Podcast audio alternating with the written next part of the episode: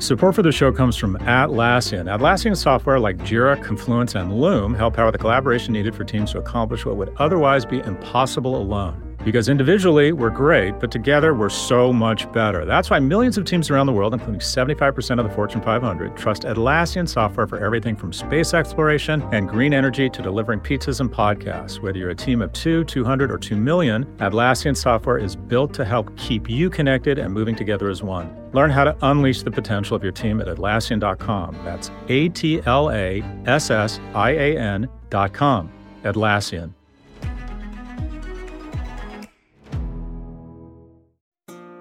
This episode is brought to you by State Farm. If you're a small business owner, you know that it isn't just your business, it's your life. And whatever your business might be, you want someone who understands. That's why you might want to check out State Farm small business insurance. Why?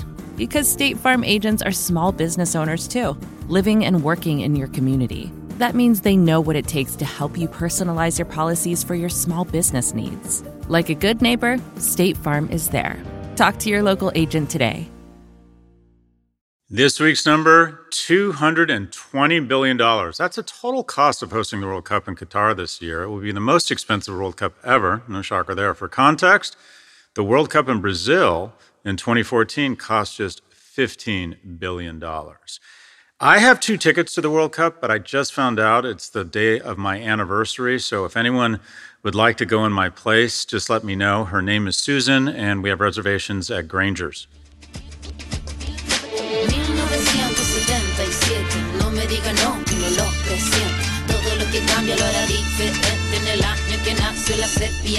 Welcome to Prof G Markets. Today, we're discussing Elon's Twitter upheaval so far, Uber and Airbnb's earnings, and the pain in the Chinese markets. Here with the news is Prof G media analyst Ed Elson. Ed, what is the good word, my brother? It's a very special day at Prof G Media. Happy birthday, Scott. Thank you, Ed. And we should also point out that I thought it was my birthday yesterday. I was just going to bring that up. and put out a tweet and was feeling sorry for myself because my family had called me and then recognized uh, that it was, uh, in fact, not my birthday. So I think that's what it means to get old. I think that's fitting that you start forgetting which day is your birthday. Anyways, thank you. How old are you? 27? No, no, Ed. I just turned 41. Okay, good. And naked, I look 40 and 7 eighths. Um, anyways, get to the news. I don't want to talk about my birthday. Let's start with our weekly review of market vitals.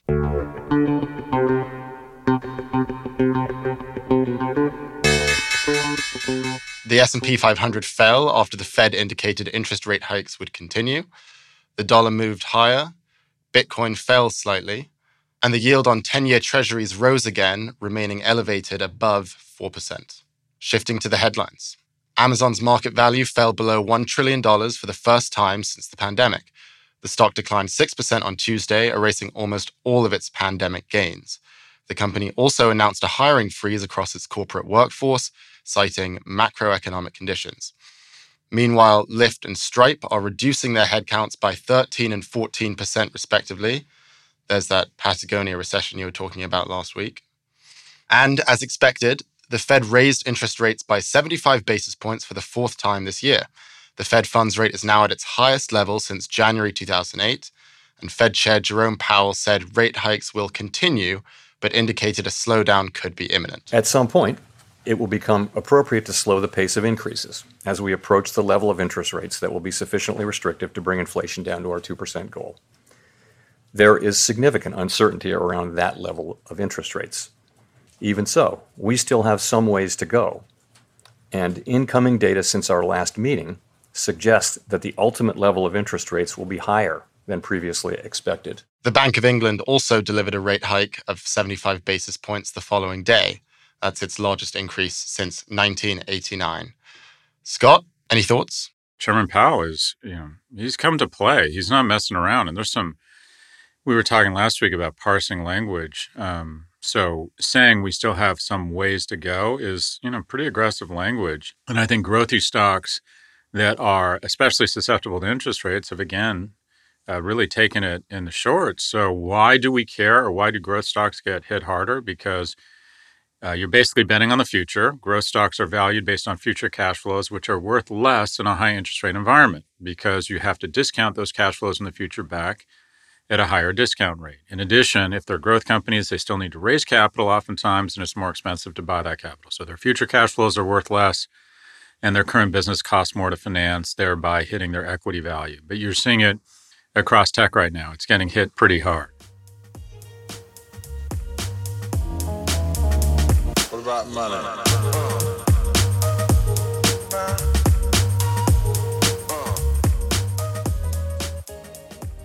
After just one week of owning the company, Elon Musk is already shaking things up at Twitter. Musk has fired the CEO Parag Agrawal, as well as the CFO and the general counsel, and at least five other executives have left, including the chief marketing officer and the head of product. Elon has also proposed many changes, including mass layoffs, as we discussed last week, enabling video paywalls similar to OnlyFans, bringing back Vine, that's the short form video app that Twitter shut down in 2016, and charging users $8 per month for the blue check. Right now, the blue check is a symbol that a user is verified, i.e., a celebrity or a journalist.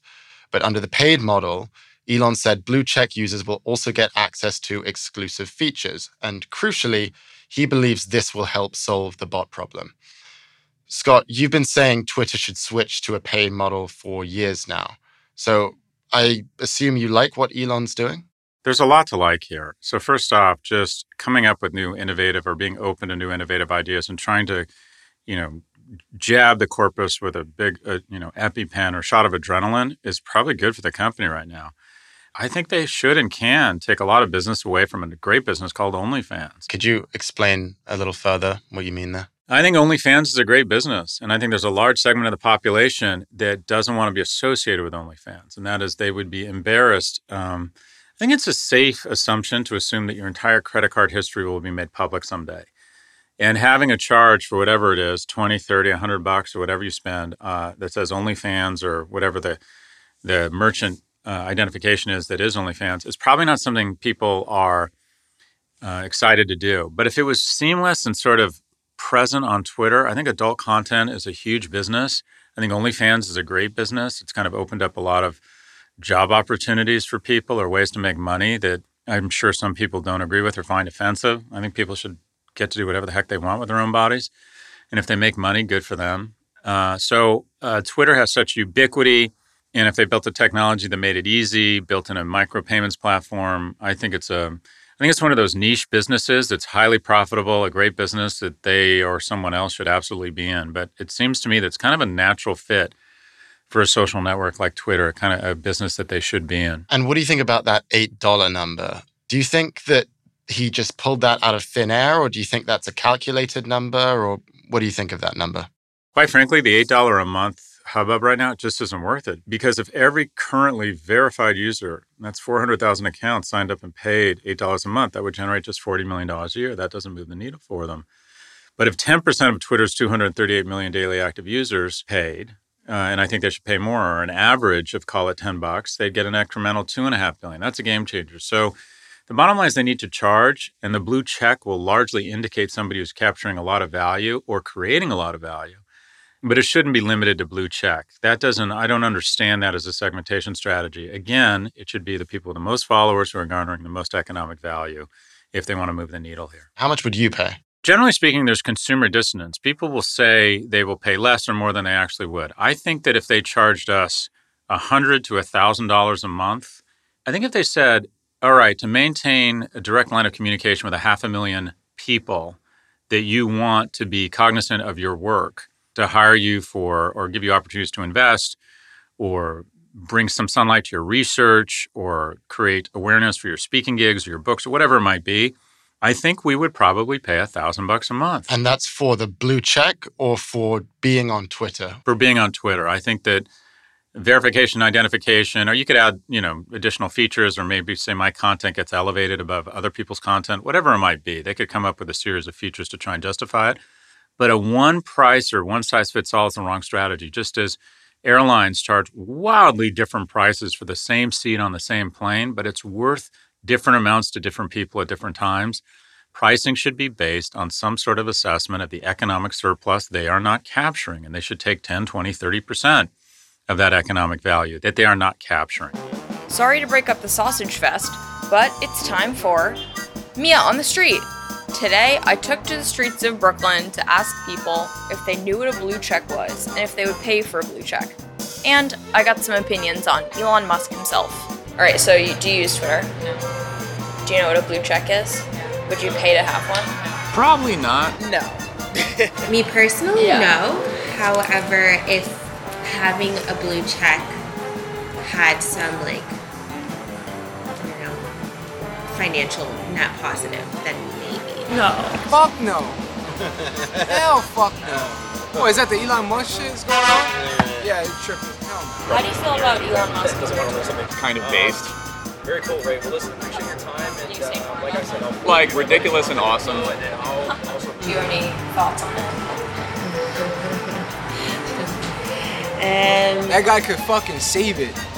He's a fucking dork. Okay. Sweet, thank you. You're welcome.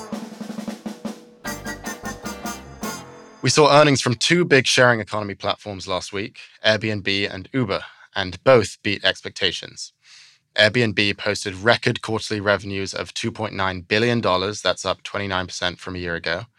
Earnings came in at 179 per share versus 147 expected. However, the company also fell short on its guidance. It projects around $1.8 billion in revenue next quarter, while Wall Street expected 1.85 billion. Airbnb shares fell around 10% as a result. Now, Scott, we'll get to Uber in a minute, but let's just focus on Airbnb for now. I know that you're a long term shareholder in the company. I know you like the company. So, what do you think of this? Were you impressed with these earnings? Yeah, I would argue right now Airbnb is one of the best performing companies in the world. You have two types of companies. You have very profitable companies such as a Meta or a Google uh, or Microsoft that have kind of low growth. Uh, Apple is at 8%, which is super impressive, but they're kind of flat to single digit growth. Then you have high growth companies like an Uber that still lose money. So it's not easy to find a company that does over a billion dollars uh, in revenue and is profitable and is growing more than 20 and in this case more than 30 almost 30% a year. So i would argue the air is pretty thin up here. There just aren't a lot of people performing the way airbnb is. Now the question is why have shares fallen 20% in the last couple trading days i think interest rates uh, hurt a company like this i think the fear of a recession when interest rates go up if a recession comes, people are, seem to be ripping through their savings, which means they'll likely decrease their discretionary spend, which you think would probably hurt Airbnb. They took their guidance down, which spooked everybody. And I think the markets are just looking for a reason to hit growth stocks and take them down to kind of more traditional multiples. And while Airbnb is sort of the fastest tortoise, if you will, it also is getting its turn at the woodshed. And I think this shows more than anything that market dynamics trump individual performance. It's hard to find anything bad in these earnings, and yet the stock's been taken down 20%. So it got hit really hard. Do you think the market reacted incorrectly? I mean, you mentioned that there might be a recession, sort of these macro conditions that could hurt Airbnb, but it also seems like those conditions can hurt any company. I mean, why is Airbnb being singled out here? That's an interesting question. I wouldn't have. The day before earnings, I thought that there was a decent chance. I knew it was going to be volatile, but I thought it was more likely to be volatile to the upside. They had record revenue of 2.9 billion. That's up 29 percent. They had record profits of 1.2 billion. That's up 46 percent. And also, when we look at the earnings call, the transcript, uh, Brian Chesky used the term record five times in his earnings call. And the fixed costs are lower due to COVID restructuring. He had a great line. He said that we've gone from being the Navy to the Navy SEALs, a small, lean, elite group. I thought that was fantastic. I thought the markets were going to like this earnings call, but they didn't. Uh, the marketing costs are low. More than 90% of customers come directly to the site. I think this is a huge overlooked attribute of Airbnb, and that is Meta and Google essentially have a stranglehold on anyone who wants to acquire customers online. You have to go through them. They pitch you against each other in this genius bidding and auction format such that sometimes Meta and Google get 30, 50, 60% of the margin for a new customer. And what has Airbnb been able to do? They've been able to escape this stranglehold. People go direct to the site, Airbnb, so they don't have to pay this toll uh, for 90% of their business.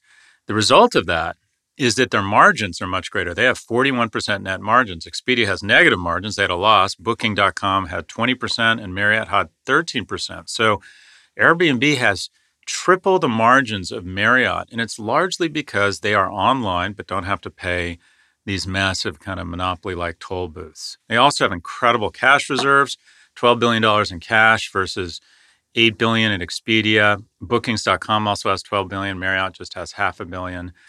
Now, a lot of this you asked about why it's come down. Airbnb, by many metrics, looked expensive. Its price to sales was about 10x. It's probably down to 8 or 9x. Bookings is at 5x and Marriott is at 3x. So what you have is a bit of a normalization where the people have said, okay, Airbnb is an amazing company. There's no denying that. But should it be trading at twice the multiple of bookings and three times Marriott? And I think the marketplace has said no. It deserves a premium, but not this level of premium. But I really like it here. I'm not selling any stock. I already think that Airbnb is the best brand in the history of travel and hospitality. And I don't see who's the number two to Airbnb. What is it? VRBO? It just seems like every number two is a distant number two. I like the leadership. I like the margins. I like the growth. They're profitable. I like the fact they've exited the stranglehold of Google and Meta. I'm just, I'm very bullish on the company and it remains my biggest investment. So do you feel like it's undervalued right now? I don't know if it's undervalued because that multiple is still pretty strong. What I am comfortable with saying is I like it as a long term hold. I think to own the biggest and best profitable company that's growing 30% a year, I think eventually those metrics or those numbers grow into the valuation and take it up from here. So, you know, don't do as I say, do as I do. I'm still holding. It's still my biggest position. I haven't sold any. You also mentioned that $12 billion of cash on the balance sheet. Do you think that they'll do anything with that? Do you think they'll reinvest it in the company, maybe a stock buyback? Do you think that maybe they'll acquire a company? I would bet they use it for stock buybacks. The more interesting question would be will they make an acquisition? What is to Airbnb what Whole Foods was to Amazon? And that is, would Airbnb ever go vertical? Would they ever acquire another hotel company? Because there's just there's a large segment, a large, very profitable segment, mostly business travelers, but also people on uh, vacation that want a hotel, want the amenities of a hotel. So do they add those amenities in to an Airbnb experience similar to what they're doing, or do they acquire some kind of sole purpose or single purpose properties known as hotels. I think it'd be really interesting for them. I would predict in the next two to three years they make an acquisition in the physical hotel space. We'll be right back after the break to look at Uber's earnings and check in on the Chinese markets.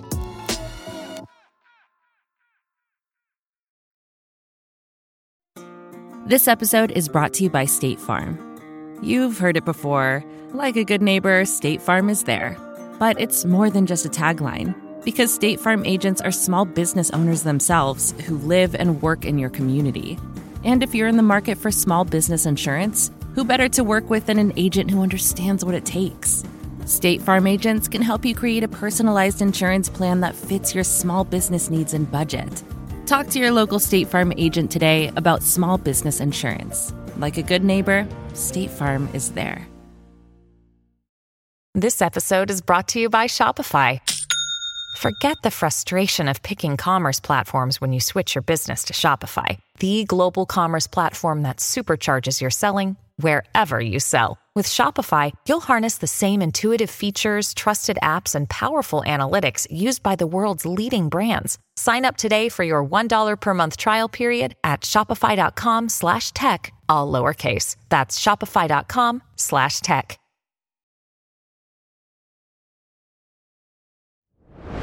We're back with Prof G Markets. Let's move on to Uber. Uber also had a really, really good quarter. The company posted $8.3 billion in revenue. That's a year on year increase of 72%. It also registered 1.2 billion in losses. A year ago, that number was 2.4 billion, so that's a big improvement. And unlike Airbnb, the market reacted well. Uber shares jumped more than 10% after the earnings call. What do you think of Uber as a company right now? Uber's always been the company that's um, more promise than performance, and that is it's never been profitable, uh, but it looks like the light at the end of the tunnel has been illuminated again, and it's brighter than it's ever been. And when I say the light at the end of the tunnel, that is the prospect of it becoming a profitable company. Revenues, as you said, up 72%, net loss cut in half. Every time WeWork doubled in revenue, its losses kept pace with its revenue growth. It wasn't getting any scale. Here we see the net benefits of scale. That the company is growing 72%, and as a result of that growth, it's able to spread uh, its revenue across a fixed asset base, which means more is flowing to the bottom line or at least reducing the negative bottom line. And we saw their loss get cut in half.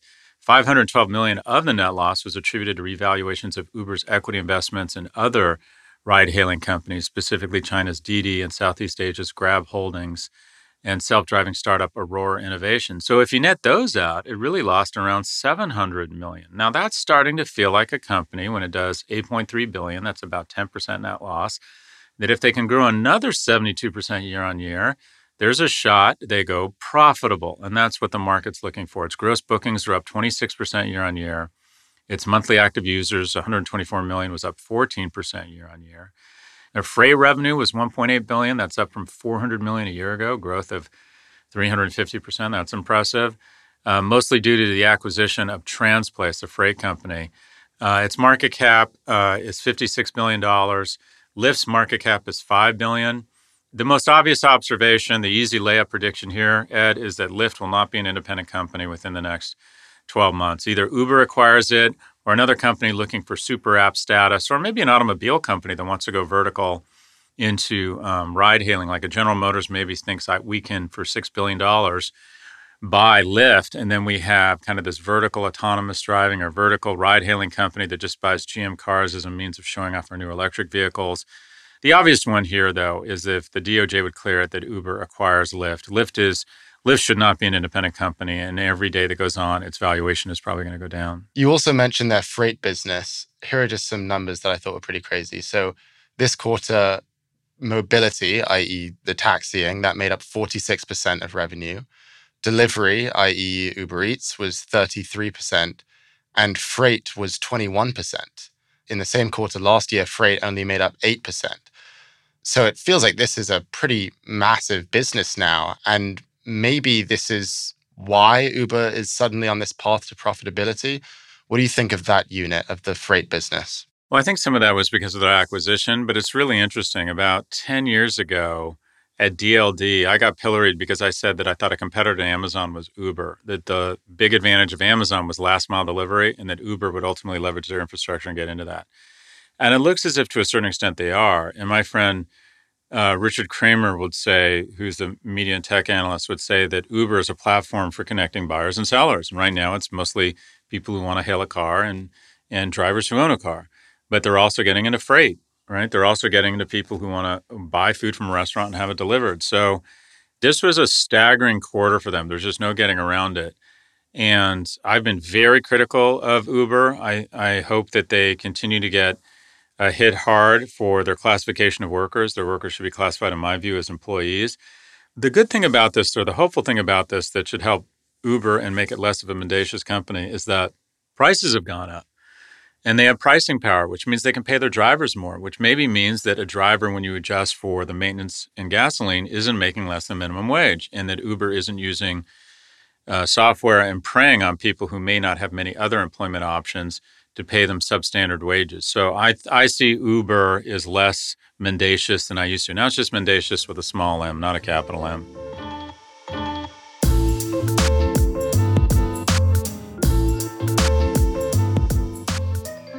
China's factory activity declined in October due to the government's tight control on COVID outbreaks. The Purchasing Managers Index, which measures factory production, employment, and inventory, fell from 50.1 in September to 49.2. That might not seem like much, but any reading below 50 indicates that these activities are contracting. And despite that troubling drop, President Xi Jinping has doubled down on his zero COVID policy. During China's twice a decade National People's Congress, Xi Jinping said that China was waging a quote, all out people's war to stop the spread of the virus, he also made no mention of how this was all stifling economic growth or its impact on the markets. Scott, what do you make of this? What's interesting is if you look at the Chinese stock market, all right, it's off 34% year to date versus the Dow off 12%. The Hang Seng is the second worst performing major global index after Russia's. And in the average forward PE ratio of stocks in the S&P 500 is 15 times versus the Hang Seng at five times. And essentially, what the CCP and Xi have said is that we've, I think, we've looked at America and we've looked at these individuals who amass so much wealth to become more powerful than government. No to that. We look at companies that collect a ton of data and have more insight into consumer patterns than we, the government. No, we're not down with that. We look at entire sectors that may be helping just rich people, such as the tutoring industrial complex. No, we don't like that. And they are willing to kneecap the markets and even dampen their own economy if it means putting what they believe is the right version of their society first, which oftentimes includes control or command and control from the CCP. So it's just interesting that we're all about dollars first, we're all about the markets first, and the CCP has said no, we're all about China slash the CCP slash the middle class first. I think it's fascinating. They're sort of decoupling, which is a little bit dangerous for us. Um, relationships haven't been this cold and frosty with China in a long time. And some of that is they appear to have disentangled from this Western capitalist um, focus on the dollar and economic growth model at any cost. So the test of time will tell whether it was a good or a bad move. In the short run, it's bad for the world because US Sino relations are at a low. And when the two largest economies in the world get cross eyed, it's not good for anybody. Okay, thanks, Scott. Let's take a look at the week ahead. We've got earnings from Lyft, Disney, Rivian, and Roblox. And we're also watching the midterms on Tuesday and inflation data for October on Thursday. Do you have any predictions, Scott? Well, we already made our prediction. Lyft is acquired within the next 12 months. It makes no sense as an independent company. And uh, just as exciting, my Deadpool 2 costume came today. Everybody tells me I look like Ryan Reynolds after he survived a horrific fire. But I'm excited about that. So my prediction is definitely next year, in exactly 11 months, three weeks, and two days, I will be Deadpool. That's all for this episode. You can find an unfiltered version on YouTube each week. Our producers are Claire Miller and Jason Stavers. Special thanks to Catherine Dillon, Ed Elson, and the Prof G Media team. If you like what you heard, please follow, download, and subscribe. Thank you for listening to Prof G Markets from the Vox Media Podcast Network. We will catch you next week.